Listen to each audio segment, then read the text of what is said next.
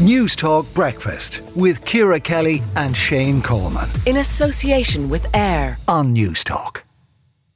In recent months, much of the news coverage has been focused on shocking images from across the globe of extreme weather events. But just what's causing these events and what is the devastation they leave in their wake? Well, joining me, first of all, to tell us about one weather troubled part of the world at the moment from flooded Hong Kong is Kate Candy. Kate, good morning. Hi, Pat. How are you? I'm very well. Um, tell me about what happened in Hong Kong because it seems the rainfall broke all sorts of records. It has, Pat. Uh, the past Friday, just gone there, we've had a black rainstorm, which seems to have kind of taken people by surprise because just the previous week we'd had a Typhoon 10, which is the highest category storm that you could get. So there, there was lots of preparations in place for that. Um, and the, the schools were closed, the stock exchange was closed, businesses were all closed, and you know everybody kind of battened down the hatches. Um, but then the following Friday, there was little to no warning from the night before. It went from those three tiers of the rainstorms amber, then red, then black. And it went from amber to black in, in about 25 minutes. Wow. So by the Friday morning, there was, you know, no expectation of the level of rainfall, and I think it was the the most amount of rainfall that they've had here in 500 years or so. It's uh, now how how prepared is Hong Kong for those kind of weather events? I mean, do they have kind of protocols that they can swing into action? They do usually, yeah, they absolutely do, and they're very big on on you know Hong Kong's obviously built on a mountain, so they have a lot of slope maintenance because landslides are a big concern. So in in previous years where it's happened, they've concreted over the slopes to stop these landslides, but I think this was this was something that it came fairly quickly. So a lot of the protocols hadn't been put in place as they usually had. So there were people stranded out in cars overnight and extreme flooding and landslides and, and sinkholes opening in the roads and such like. Now, has the rain departed? Are you now, you know, basking in sun that will uh, dry out everything?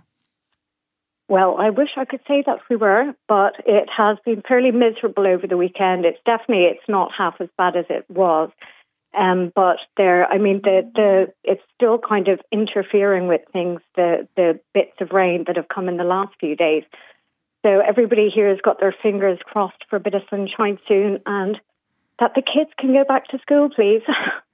So the, the kids are not back at school. What about the stock exchange? What about uh, public transport? That has all resumed. They're very quick at getting things going, but obviously on um, Saturday, the day after the black rain, they were still trying to deal with the aftermath of the typhoon the week before. So there was a, a huge amount of trees and everything down, and um, state, the storm drains were blocked. So everything kind of reopened, but it's it's kind of you know created a, a waterfall effect type of domino effect. Just having the two things so close together. So the kids today went back to school, thank God, and uh, yeah, hoping for one weekend without something like this happening. Mm-hmm. And uh, tell me, do the residents of Hong Kong make the connection with global warming, or is this just bad luck with the weather? Oh no, I think very much so, and it's been it's been speculated a lot that Hong Kong has in the past been very prepared for sort of extreme weather events at this time of year and during the summer months. But obviously, it's it's become a lot more frequent and a lot stronger. Um, and there's no confusing the climate change element to it. So they're saying that they'll have to rethink the way that they're going to handle things going forward. All right. Well, uh, I hope everything improves there, that the, the sun comes out and does a little bit of drying. But uh, uh, Kate uh, Candy, an Irish person living in Hong Kong for many years. Kate, I remember when your dad headed off to Hong Kong uh, many years ago, and we all thought he was mad. I know, and indeed he might well have been, Pat. anyway, it's been a good life uh, for you, I presume, in that uh, fairly exotic part of the world. It has, it has. The sunshine will certainly help once it comes back. Kate Canty, thank you very much uh, for joining us on the programme. Now, that's one example of how extreme weather events are taking place, and to maybe uh, explain why it's happening and where it might be happening in the future, we've got uh, John Sweeney, climatologist and Professor Emeritus at Maynooth University. John, good morning. Good morning, Pat. So you heard from Kate there at what it's like in uh, Hong Kong, but we could have talked to people in all sorts of different parts of the world about uh, the extreme events they're enduring. We could indeed, and I think people will remember summer 2023 as the summer of extreme events all across the world. Uh, we know it's been the warmest summer on record. June was the uh, warmest month ever recorded, then July exceeded that, uh, and August also was the warmest August ever um, recorded. But we've seen a whole plethora of extremes around the world, ranging from forest fires in Canada and Hawaii and Greece and so on. Uh, and we've seen extreme temperature records shattered uh, all across the world as well. And for, for climate scientists, well, I have to tell you, it's not all that unexpected. And we've been warning really about this kind of uh, occurrence for many years now. And it's really arising because when you change the mean or the, the average distribution of temperatures by even a small amount, the extreme, the tail end of that distribution changes much, much more radically. So for even a one degree rise in temperature that we've had globally, then the extreme frequencies uh, at the edge of that distribution, if you like, change enormously. And we're seeing that happening. We're seeing it happening as well, I think, this year, uh, coming home to roost much more in the developed world, not necessarily a problem confined to Africa or Asia, but we're seeing, if you like, climate change becoming much more of a problem in the big countries countries of, of North America, of Europe. And uh, of mm-hmm. course, we've seen some horrendous uh, uh, temperature records being reached in many parts of the developed uh, world as well.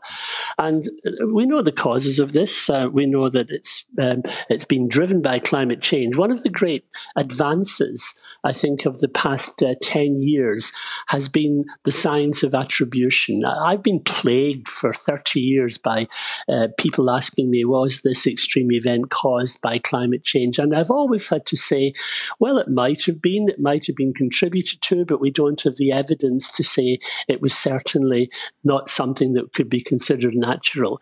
But I'm very pleased to be able to say now that because of advances in climate science, we can now attribute individual events to the probability that they would have occurred um, without climate change and with climate change. And that's done by simply running climate models with low levels of CO2, pre industrial levels, and current levels, and asking the, the computer how often would we get an extreme event like we had in southern Europe this summer in the absence of climate change. And what comes out is quite scary. Um, it comes out as saying, well, uh, climate change made that drought in southern Europe uh, 300 times more likely. It made the events in uh, in our summer in much of northern Europe maybe twice or three times more likely. So the evidence is there now that we can no longer attribute these extreme events to nature. They're undoubtedly uh, if you like, uh, weather on steroids, they're undoubtedly enhanced and multiplied in their severity, in their frequency by what we're doing to the atmosphere. And that's mm. quite a, a, salutary lesson, I think, for our policymakers to take on board.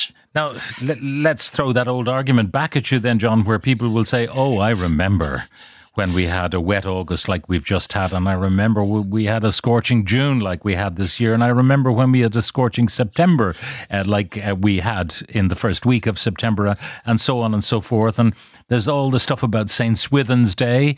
Uh, and there's a, a you know, a, weather understanding of why, if on St. Swithin's Day, it's a beautifully still, blue skied uh, uh, vista we have, that it's going to last for 40 days there's all that sort of stuff uh, going on.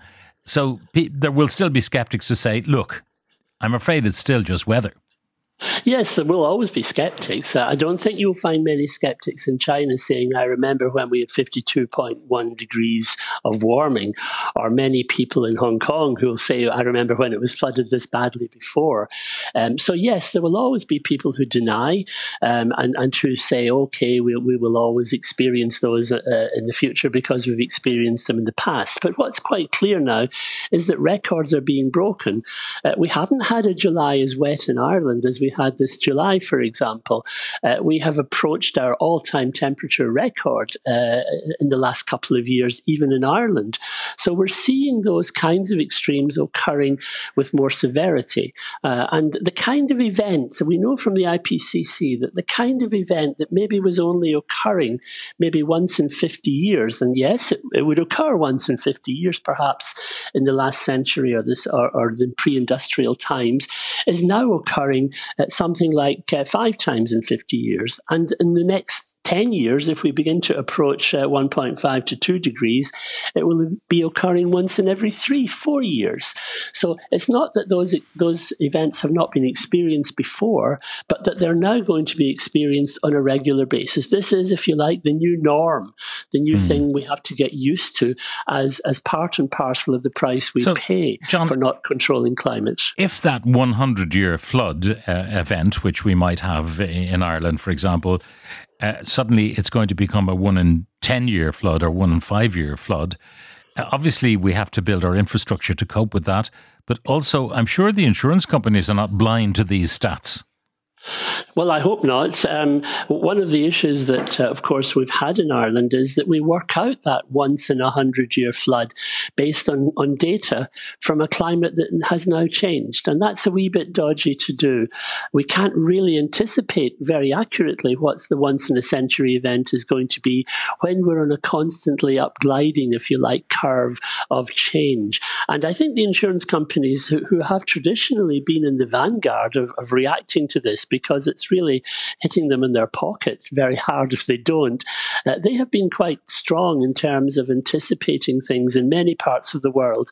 But there is still a conservatism in the insurance industry. There's still a tendency to use models which are based maybe on what the London office tell them, for example, rather than using very good climate data from within Ireland, which is very much available, very much uh, accessible, and enables them, would enable them to be much more refined in the estimates that they do for those kind of extreme events. And I would hope that they would therefore begin to, uh, if you like, uh, adapt and customize their policies to reflect what is actually happening in Ireland rather than mm. what is uh, generally the norm elsewhere. Now, uh, there's something that uh, I read over the weekend, and it's uh, very interesting about grassland versus trees as carbon sinks you know, we're being hammered here because we've lots of grass and we're grazing cattle on them and all the rest of it.